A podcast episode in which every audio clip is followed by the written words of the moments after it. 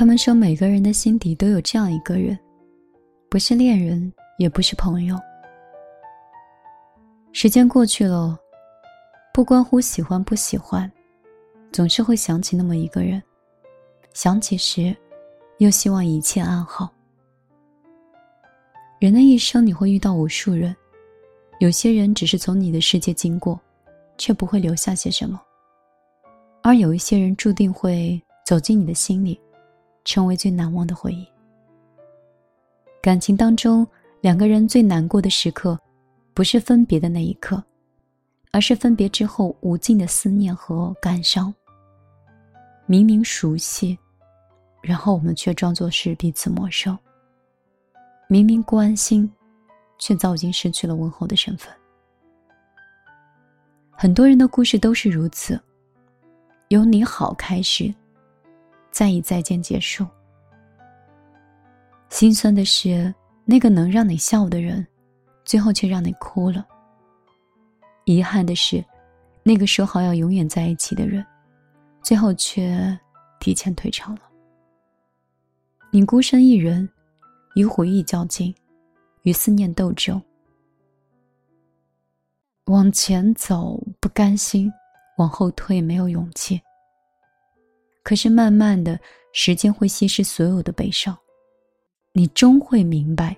生命中有很多人都只是过客，而那些失去，其实是为了让你更好的开始。晚上好，这里是米粒的小夜曲，今天晚上继续描述我们小夜曲里的故事。记得昨天是讲到了我们创业。所以，我今天给大家分享的这一段文字，也是讲给自己听的。我们人生中会来很多人，我们总以为有一些人是我们的主角，但不想，他真是你的一个过客。而那些曾经的伤痛和失去，也确实是让我们懂得了很多道理，并且在下一段关系中。重新开始，会更懂得进退。后来，我在第二次负债当中，遇到了两个赴汤蹈火、为我卖命的女孩子。她们分别来自不同的城市，应该是八线开外，跟我一样。我在想，我们都是小城市里的女孩子，到一个那么偌大的城市里打拼。我们有更多的共鸣，都有在感情里受伤过，都有创业失败过，也都懂得彼此。认识数年，我想，都可以吃苦的人，总是可以在一起工作的吧。那个时候是二零一七年的十月，我第一次面对双十一、双十二。那个时候马不停蹄，不停的奔向国外。拍摄、买款、生产，杭州工厂打板制衣。我从来都没有觉得一个淘宝人可以这么辛苦过。我吃了半年的杭州的芭比包子，从早晨吃到晚上，三个包子，两杯粥。我当时的时候大概是瘦了十五斤，有人说，为了当模特，米粒你也蛮拼的。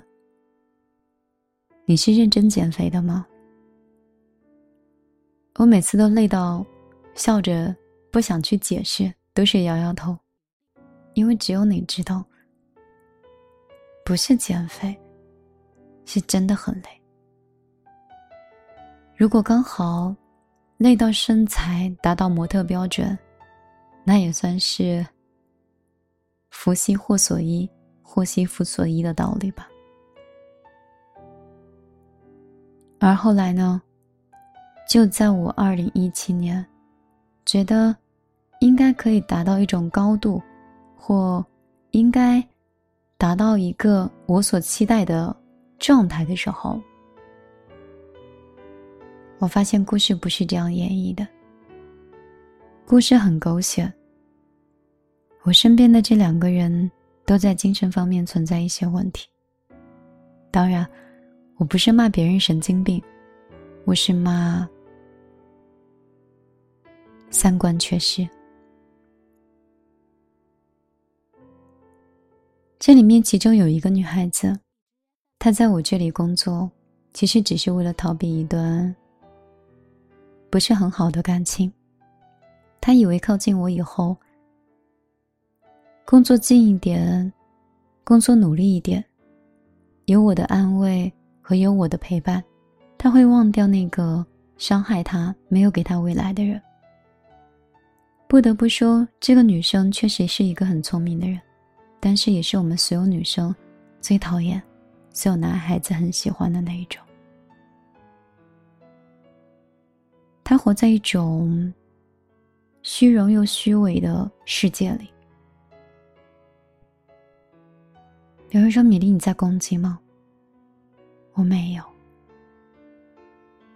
我只是在想，会不会有很多人都是这样包裹着生存的？因为我反思了很久。我虽然做事风格不是钢铁直男或直女，但也算是一个直来直往的性格。如果我不喜欢，我便会任性的拒绝；如果我喜欢，我便会勇敢的追求。所以，我在以前不喜欢的工作里，无论薪资有多高，待遇有多好，哪怕是国家补助的福利，真的已经高到。二十多年都没有一个人会主动辞职，我都会离开那个不喜欢的环境。如果一个男生的条件，哪怕是开着百万的车，或者是腰缠万贯，亦或者是国外凯旋回来留学镀了几层金，如果不是我喜欢的，我也会果断离开。我就是那种很直的人，我只遵从我的内心。所以，在这件事情上，我又错了。我以为所有的女孩子，说出来的话和做出来的事情都应该像我一样任性，所以，我忽略了每个女孩子身上的保护色。我想，我身边当时那个女孩子，应该是受过很多苦，习惯性像变色龙一样保护自己。如果她是在树边。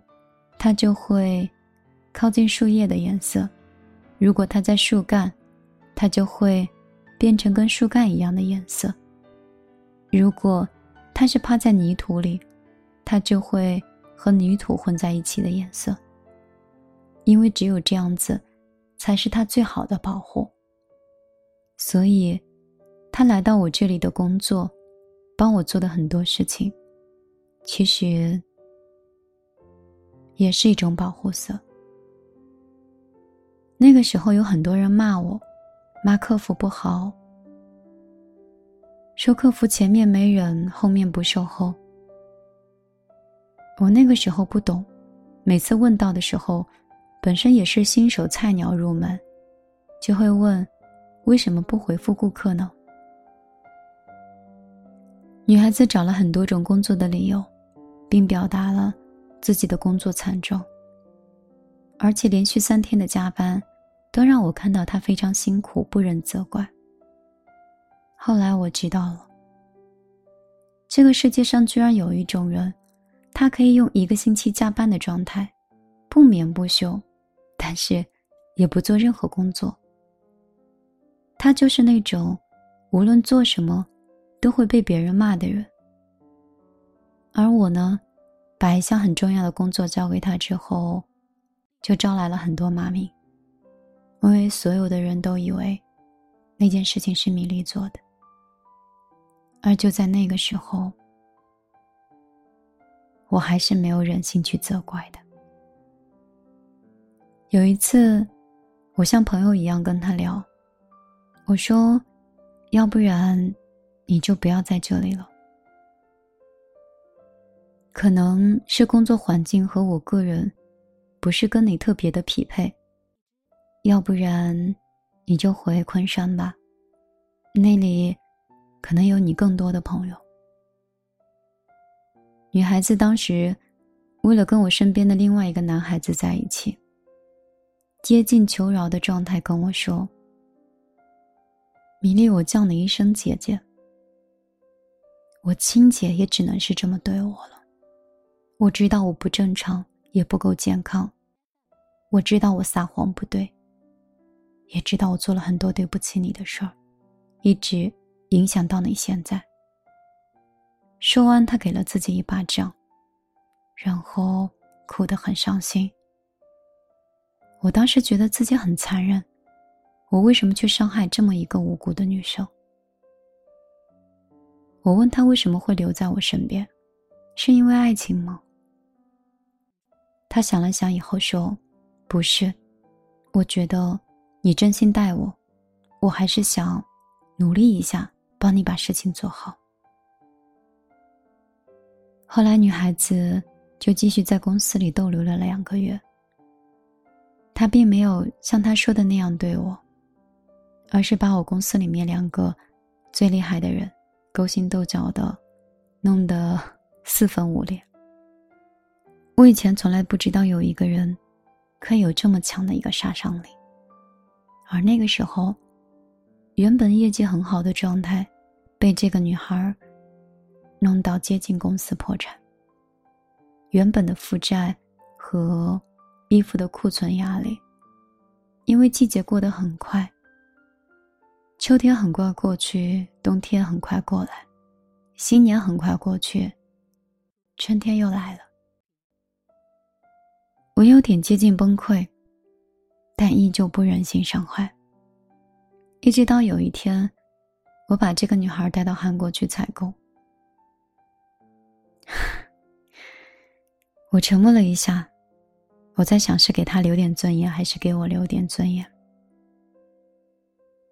我看到了人性最可悲和最不能入目的一些场景和画面。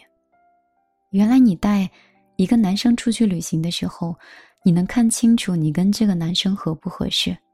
但是，如果你带一个女生跟你一起出国的时候，你便会看到这个女生身上所有的点。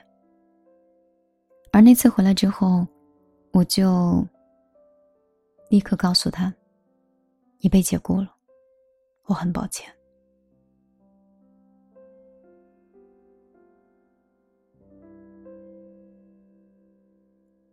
我本以为我这种健康的状态告诉对方，至少也不会闹得很难看。后来我知道，生活中的绿茶都是装的，在没有任何利益冲突的时候，他一切都很好。当如果产生直接利益的时候，他就会变成一个四处哭诉和。四处泼脏水的人，我当时就觉得我已经厌倦了那种假惺惺和可怜兮兮的人，一直到现在都是这样。我讨厌那种以卑微的姿态、可怜的过去，然后向你喋喋不休，告诉你你应该同情他的人。我现在知道了，真正强大的人。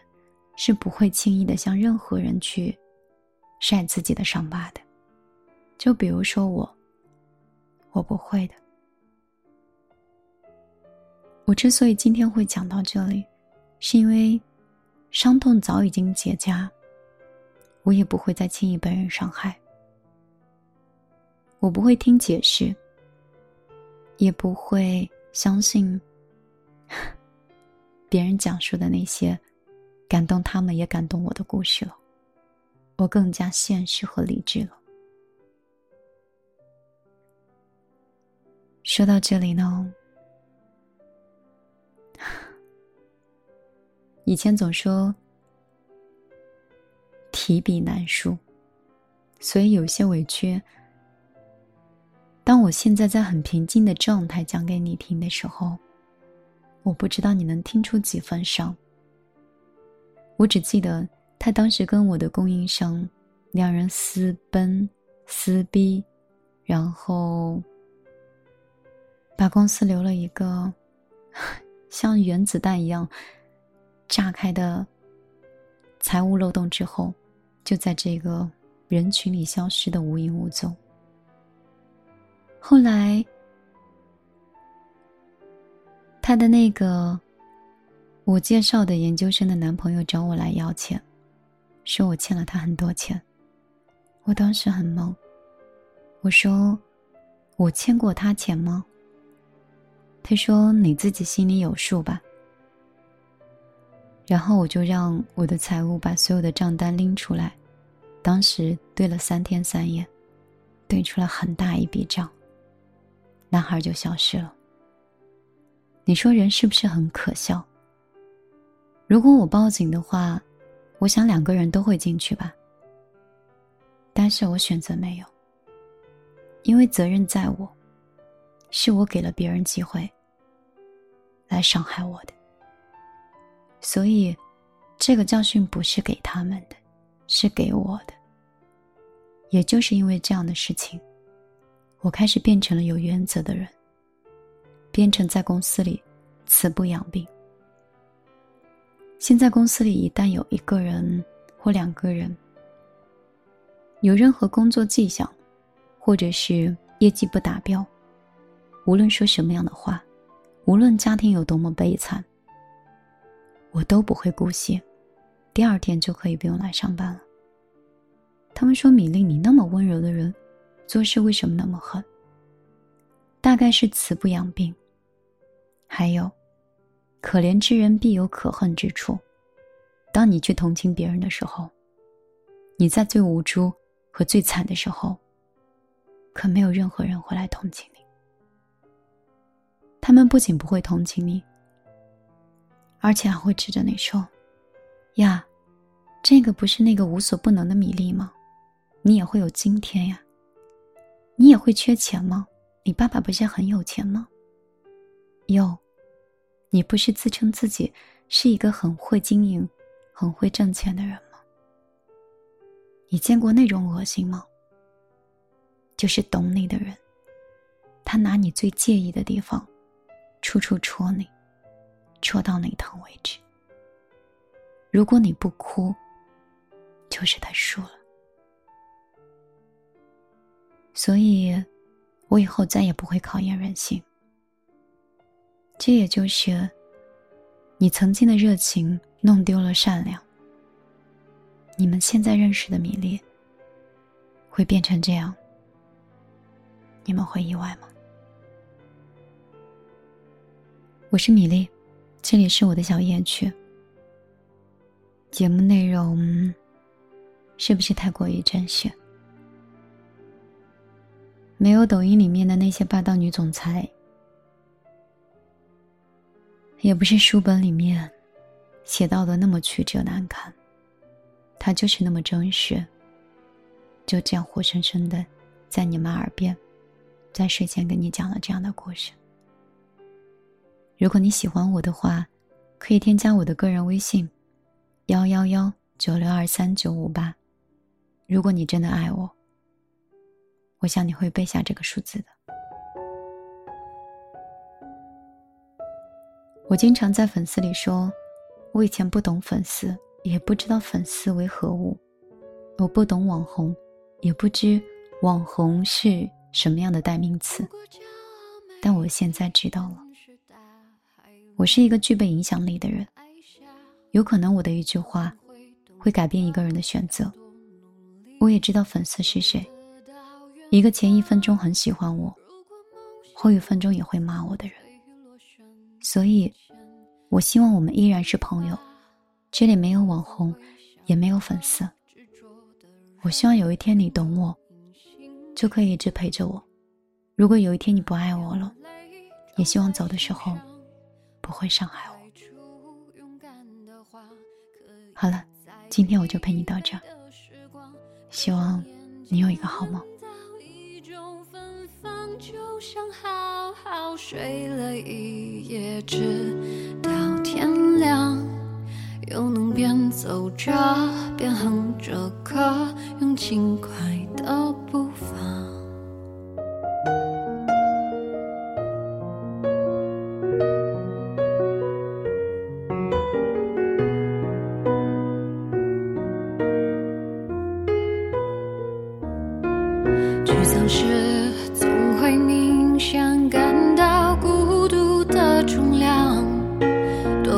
多渴望懂得的人给些温暖，借个肩膀。很高兴一路上我们的默契那么长。